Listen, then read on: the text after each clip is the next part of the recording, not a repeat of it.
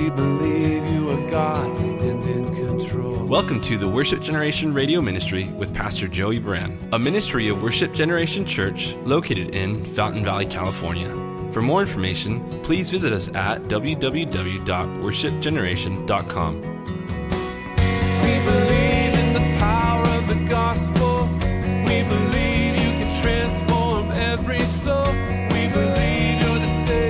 Now let's join Pastor Joey as we study through the Bible. Let the nations be glad.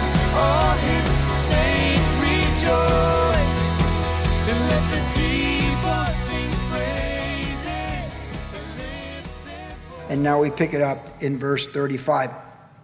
So Jesus says this Let your waist be girded and your lamps burning. And you yourselves be like men who wait for their master when he will return from the wedding, that when he comes and knocks, they may open to him immediately. Blessed are those servants whom the master, when he comes, will find watching. Assuredly, I say to you that he will gird himself and have them sit down to eat, and will come and serve them. And if he should come in the second watch, or come in the third watch, and find them so, blessed are those servants. But know this that if the master of the house had known what hour the thief would come, he would have watched and not allowed his house to be broken into. Therefore, you also be ready, for the Son of Man is coming at an hour you do not expect. So clearly, here Jesus is talking about a second coming because he tells the disciples that he's returning. He's talking about his second coming. The Son of Man is a title that's his, and he says that he's coming at an hour when we do not expect. And since he's speaking to his disciples, and since the Great Commission was to them to go make disciples of all nations and teach them all things that he had taught them, this has that application for the church in every generation, including us here tonight on this August 11, 2018. So he starts off shifting gears from living for eternity and storing up treasures in heaven, because our heart will follow those treasures. And he says, Let your waist be girded and your lamps burning. And in the context of that culture, of course, a lot of times the guys wore robes, they wore longer garments. And they'd gird up their waist when they had work to do or they were running. They would gird up the, the robe, if you will. So you picture going out like a bathrobe or something when you're staying at a hotel and you got your got the bathrobe and you're walking into the pool area and you're feeling pretty good about this vacation you're on, and suddenly the fire alarm goes off and there's panic and you got to run. You like kind of you'd have to make an adjustment because it's, it's hard to run like that. So that whole idea of girding up your robe, and we're also told to gird up our minds, the loins of our mind as well. We just saw that in Peter. So that's very cultural and contextual. Uh, The idea is like you know prepare yourself for action. Gird, gird, gird yourself. So, the context, Jesus says, let your waist be girded. Be ready for action. Be ready for something to happen. And be ready to act upon things happening when they happen. And your lamps burning bright. So that means like the lights are on. Okay, so that's the idea like the lamp's on, lamps burning bright. We're not in the dark, we're not sleeping, but we're alert. The light is on. And contextually, Jesus tells the example of, of, the boss going away, the homeowner going away to a wedding or something, and he's going to return at any time, and you leave the lights on. Many of you with adult kids can relate to this. You know, when the um, Ruth Graham Bell said that she always she would never go to bed till Franklin came home.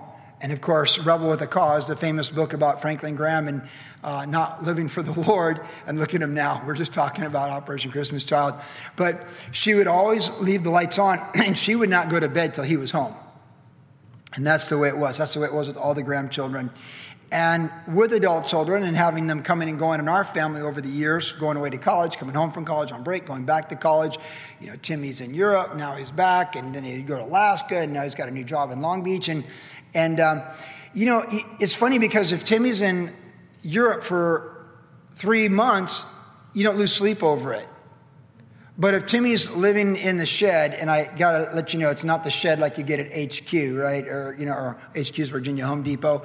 Uh, it's it's not a tin shed. It looks like a house. It's like a granny flat that the former owners built And uh, so he, you know, he's had a room out there before, and he's got a little air conditioner. So don't don't picture the shed like we're cruel and unusual punishment. He's in the tool shed with the lawnmower and all that kind of stuff. He's he's got it good, man. For a Euro backpacker, he's got it really good. Capital R, really good. Okay, we, yeah. So, but when Timmy's home and he's out at the Orange County Fair with his friends like Christian Warden or something, well, you know, no, we just can't really go to bed. We've gotten better at it, you know, but uh, the light's on. The light's on. We're anticipating Timmy coming home. It'd be the same thing when Luke would be coming back from school at Grand Canyon. He's going to arrive like at 2 in the morning. What do you do? You leave the lights on. We have the light we leave on here, but there's the porch light that's left on when we're expecting someone to come in the night. We want them welcome and coming. And in many cases, particularly when Timmy was at Grand, uh, excuse me, at uh, Cal State Maritime, and we knew he was coming home like at one or two, I would want to stay up and just give my son a hug when he came through the doors. And you parents that have adult kids can relate to that. I just, especially if they've gone away, I just would want to, I just want to give Timmy a hug. He'd be like, hey, dad. I'd be like, hey, what's, I mean, he just drove from the Bay Area, right? The five, Buttonwillow, all that kind of, I'd be like, hey, Timmy, I love you, man. It's good to have you. Okay, dad. You know, is there anything to eat? You know, that kind of stuff. But you're just so excited. So it has that idea, except it'd be like if Timmy's watching the house and dad's coming home. You got to flip it because, like, the boss is coming home, right? So the light's on. Hey, boss is coming home. Hey, I mean, Luke's a witness. I say all the time, there's very few rules in our house, but that mom comes home from working at Calvary at four in the afternoon, there are no dirty dishes in that sink, and the kitchen is clean. When Jennifer goes to work at, when she worked at MCA and she leave at 6.30 in the morning, she, she'd get off at 3.45. She'd be home by 4 if she was just right on target.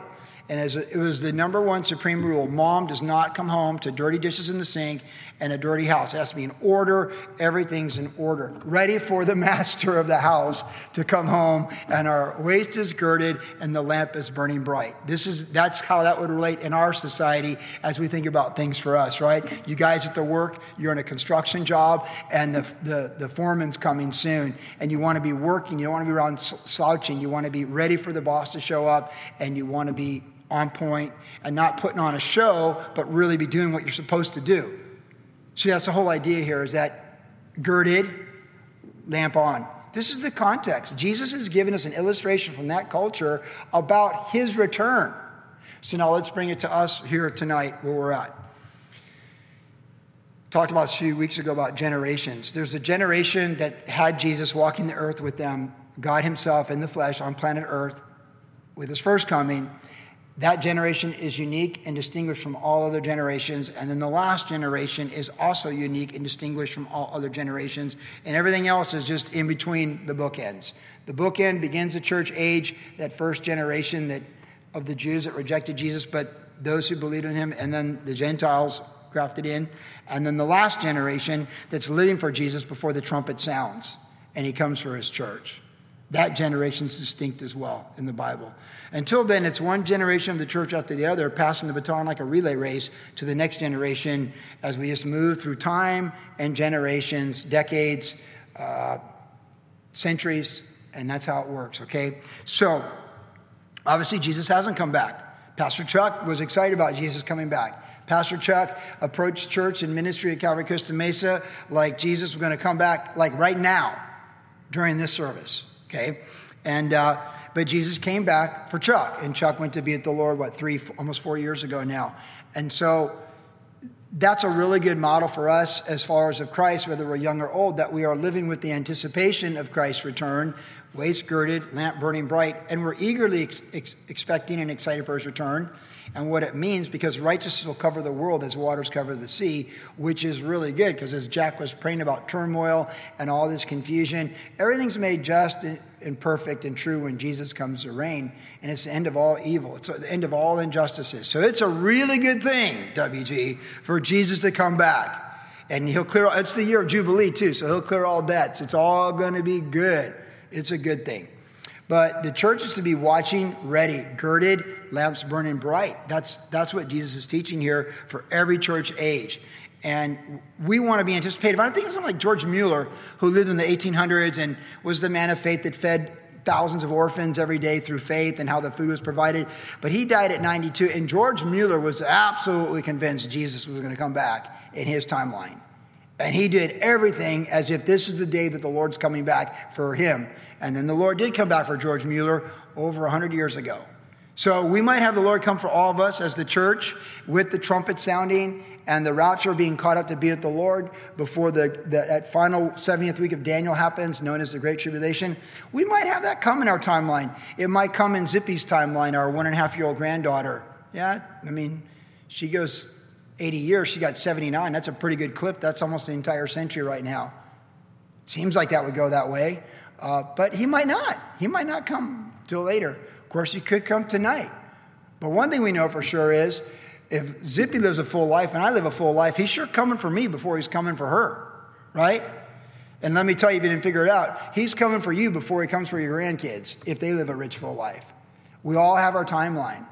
And the key thought that Jesus has here is to be watching and ready for his return. He said, Blessed is the servant in this parabolic uh, manner. He said, Blessed is the servants whom the master, when he comes, will find watching. Verse 37. So, what can be better than having Jesus coming back on a good day, right? We talk about good days, bad days. Life is like a baseball game, right? A baseball season. Some, some nights you just, you got it. Some nights, even the best pitchers, even Kershaw gets pulled in the second inning sometimes. You just, you just don't got it. For me, I'm just like, I'd like to be having a good day when the Lord comes. I'm not going to be accepted before the Lord, nor you, because you feel a little extra righteous that day because it's a good day. We're accepted because of Him and our position of righteousness through faith in Him. Still, I'd like a good day. And if I'm having a bad day, I want my head in the game. You follow me? Like, even if we're having a really bad day, I want my head in the game. I want to know what inning it is, who's up the bat, what the count is, and where the cutoff man's going to be when this ball's hit to me in left field. That's what it means to be girded with your lamp burning. That we all have good days and bad days, and we even have ugly days. And sometimes we have great days. But the idea is that we're always ready for the day of the Lord. Be watching ready. Who is that woman? Who is that man who's ready for the Lord's return? Who is that servant? Who is that person? Tuesday night we talked about that uh, the pastors are called to be servants, but we all have a, a, a place to serve in the local church. But who, who's that person watching? Like when we think about the Lord's return, are we kind of like, like anticipative? Like when you know a check's coming in the mail? We all know that one, right? The check's in the mail. And the bigger the check, the more anticipative you are for the postman to come because you're waiting for that check, you're looking for that check. And you get so excited, you got there, the check's not there, like, man. And then, like, you, you have like a cutoff, like when the check doesn't arrive by Thursday, then you're going to call those people back, right? and maybe ask them to issue a new check or wire transfer the funds, right? You know that one? Come on, don't tell me I'm the only person that's been in this boat before. When they, you know, like, you, you, uh, hey, mailman, so you run out there, here it is, here's the check, yeah, right? You know, it's like anticipative, waiting. Whatever we've experienced in the human experience, nothing's going to be better for the person that lives for the Lord and lives with their treasures in heaven and their hearts there. Nothing's going to be better than when the Lord comes for us. That was the mindset Pastor Chuck had when he said, If I drop dead, don't you dare bring me back. Right? He used to joke about that. Uh, and there's like, Pastor Chuck, I'm back, I'm back. He's like, No, no, not coming back. And we'll let all the family drama, all the Calvary drama, all the life drama, all the U.S. government drama, all the global UN drama, all the Israel drama, all the Euro drama, we'll just let that play out after I'm gone. Because the, play, the presence of the Lord, to be absent from the body, is with the Lord, and that's better than all the drama. The drama of this day is our drama. It's not Pastor Chuck's drama. He's in glory.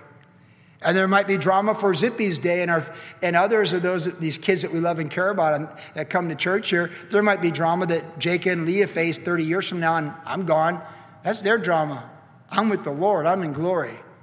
You see, see what I'm saying? Like who then is that woman, that man who's girded, has a lamp burning, and is anticipative? I think that's a key word anticipative. I wrote that down here to be anticipative. Through spending time with the Lord in prayer and reading His Word and, and just having that sense that humanity is going to change in one day. And by the way, doesn't humanity know it's all going to change in one day? Why do you think like things like 2012, the Yellowstone supervolcano, you know, Planet Nibiru, why do you think all these things uh, uh, just captivate humanity? Because there's a sense in us. Solomon said that God's put eternity in our hearts, but we also know there's like a big boom boom at the end. I think it's in us. We know it. There's a boom boom coming. There is, you know, it's like it's it's there. God's put eternity in our hearts. And I think deep within our hearts, we all know there's a boom, boom coming at the end in the end game. And Revelation makes very clear there is a big boom, boom coming, right? So we have that sense. And the planet knows, I, I believe most people, God puts eternity in our hearts. So it might be suppressed. We might deprave because we reject it, Romans 1, but it's there, that there's an end. There's an end for humanity and the evil of humanity. Now, reading Solomon's dedication of the temple this morning around uh, oh, 900 BC, so almost 3,000 years ago, when the Spirit of God met him there, it's amazing to think the Holy Spirit fell upon them and him. Think about that. Wow. And he said that God, that this building would represent your truth, your justice. In the bad day, your people, it, when they've done wrong, they would find, look to this place and find forgiveness and hope and healing and comfort, and your mercies would be here. But this would be a place of justice and truth. He asked the Lord to give him wisdom that he could be a king of justice and truth. Well, Jesus is that king. Solomon's a poor prototype. Jesus is the fullness. The promises God made to David that an heir would always be there and his kingdom would have no ending, it went way past Solomon and his Egyptian wife. It goes to Jesus and the virgin birth, and it goes to his second coming. And when Jesus reigns, trust me and take this to the day of the Lord, all is made good. And I promise you tonight, as an ambassador of Jesus Christ and a true shepherd, that everything Jesus Christ does with the day he arrives and splits the Mount of Olives is capital G O O D good, because God is good. And every wrong that's ever happened in time, space, and matter will be made straight. And every galaxy that's out of order with billions of them, and every planet that's off its kilter because of the sin of Adam, it will all be made right. And it will all be good. So we should be girded and we should have the lamp burning because when Jesus comes to set up his kingdom, it's, it's good news. And as good as good news is going to sound at Anaheim Stadium with Greg Laurie next week, this is the ultimate good news. It's the fullness of all things when Jesus comes.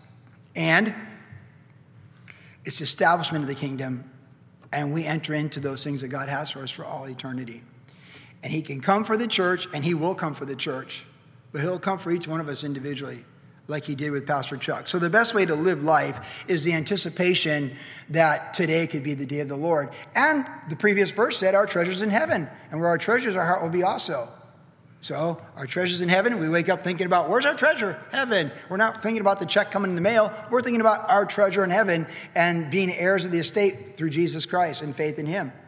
We're anticipating going to heaven. We're excited about the kingdom. And we're excited about perfect justice and truth and equity for all humanity on this planet. We talked about this a couple weeks ago when Jesus said there's nothing hidden that won't be revealed. He's going to set it all straight. It's going to be wonderful. It's going to be glorious.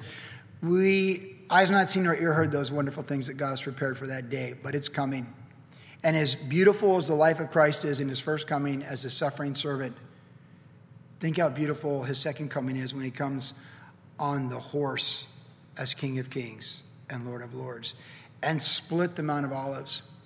I saw that video of like a missile coming into Israel yesterday, and they got it, they intercepted it, and if you saw it, it's this massive boom, unbelievable boom. I thought, oh my goodness, and all the people are terrified and they're screaming, the citizens of Israel. And I thought, man, wait till Jesus comes and splits the Mount of Olives. That's the boom, boom. And it's louder than that boom. But that's a loud boom. If you see that video clip, that's a heavy duty thing. That's a scary thing. But that's nothing. Because Jesus doesn't come as an act of terror, He comes in blessing. And the only ones that should be terrorized of the Lord are those who commit terror against the Lord and upon humanity. Those who trust in the Lord, He's peace. He's a Prince of Peace. It's a good thing. It's a beautiful thing. So, blessed are those whom his master finds, verse 37.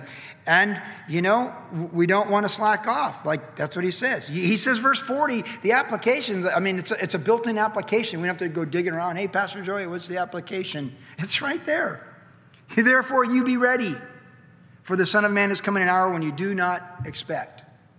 We know the plan is going to say peace, peace, and then that now, the planet's been saying peace, peace more than once in the last 30 years. But they're going to really think they got the peace without the Lord. when least expected. Because sometimes we think, like, how can the Lord not be coming back? The whole planet's just completely warbled right now. Everything about the planet's so weird, it's like a science fiction movie. It really is. But we function within dysfunction. The, the nations, the countries, humanity. We're like ants that get blasted at a picnic and they just rebound. Humanity is just, it's amazing to me. We live with abnormality long enough, we think that's normal. This planet's so abnormal right now, it's unbelievable.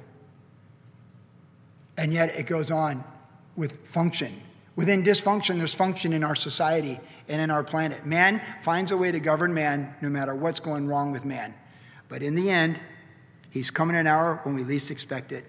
And it's, it's just going to be unbelievable when he comes. It's only going to happen once. But you see, we could be fretting about who's the president, who's not the president. We could be fretting about who's the governor, who's not the governor. How are we going to pay our rent? How are we not going to pay our rent? Am I going to get the raise? Is my starting pay good enough? Am I going to get a job? Am I not going to get a job? Do I get accepted to this college? Is, are we going to have a safe delivery? Is it going to be this? Going to be that? You know, like all these different things that we can fret when, you know, like the day of the Lord is tomorrow. The day of the Lord is today.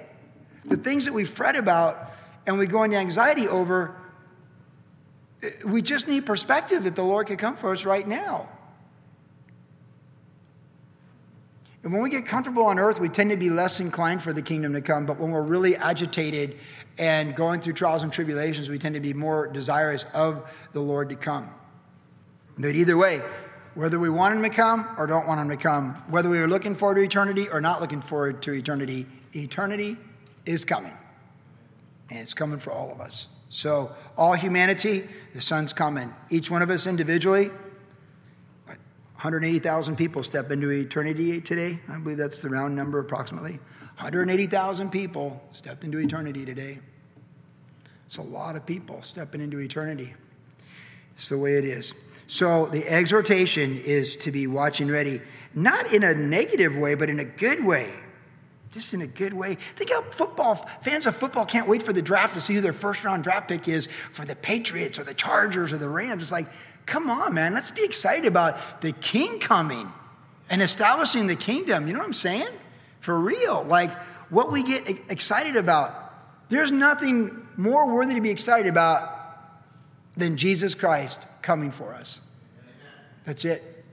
So moving on, he says this. Peter said, verse 41, Lord, do you speak this parable only to us or to all people? That's a good question. Peter's never afraid to speak up, is he? And Peter's like, okay, hang on a time out. Hang on a second. And the Lord said to him in verse 42, Who then is that faithful and wise servant, uh, steward, whom his master will find ruler over his household to give them their portion of food in due season? In other words, who's being faithful? Well, verse 43 Blessed is that servant whom his master will find so doing when he comes. Truly I say to you that he will make him ruler over all that he has. But if that servant says in his heart, Hmm, my master is delaying his coming, and begins to beat the male and female servants and to eat, drink, and be drunk, the master of that servant will come on a day when he's not looking for him and an hour when he's not aware, and will cut him in two and appoint him his portion with the unbelievers.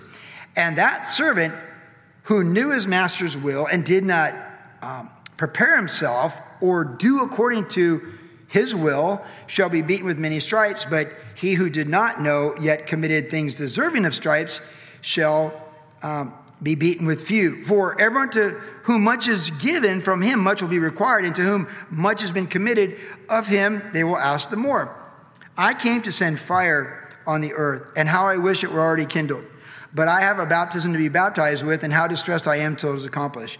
Do you suppose that I came to give peace on earth? I tell you, not at all, but rather division. For from now on, five in one house will be divided, three against two, and two against three. Father will be divided against son, and son against father, and mother against daughter, and daughter against mother in law, mother, mother in law against her daughter in law, and daughter in law against her mother in law. It is interesting when Jesus spoke after Peter asked the question, Is this just for us or for everybody? Jesus didn't even answer. You catch that? Jesus does that. You know, like, you know, a lot of times when people ask Jesus questions, he asks them questions. Let me ask you this the baptism of John is of, of men or of God, right? You know, it's like, oh, okay, I didn't see that coming, right? So Peter asks him a question, and God, the Lord Jesus, doesn't really answer it. He just keeps on rolling, like, hmm, okay, and just keeps going like an orientation, like, ah, and keeps going. And I like that because, you know, sometimes we're praying to the Lord. Lord, uh, is it, and, and like the Lord's like, He didn't, it seems like there's silence. Just, just listen. You know, what's He saying? Think about it, reflect upon it, and consider what it means to you in your life and your relationship with the Lord.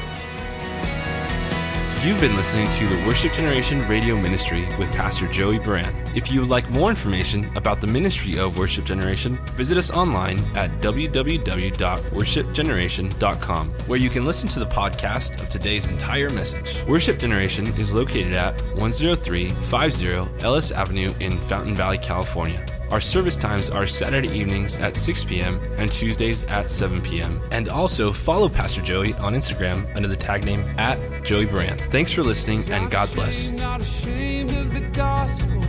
Not ashamed, not ashamed of the one I love. Not ashamed, not ashamed of the gospel. Not ashamed, not ashamed.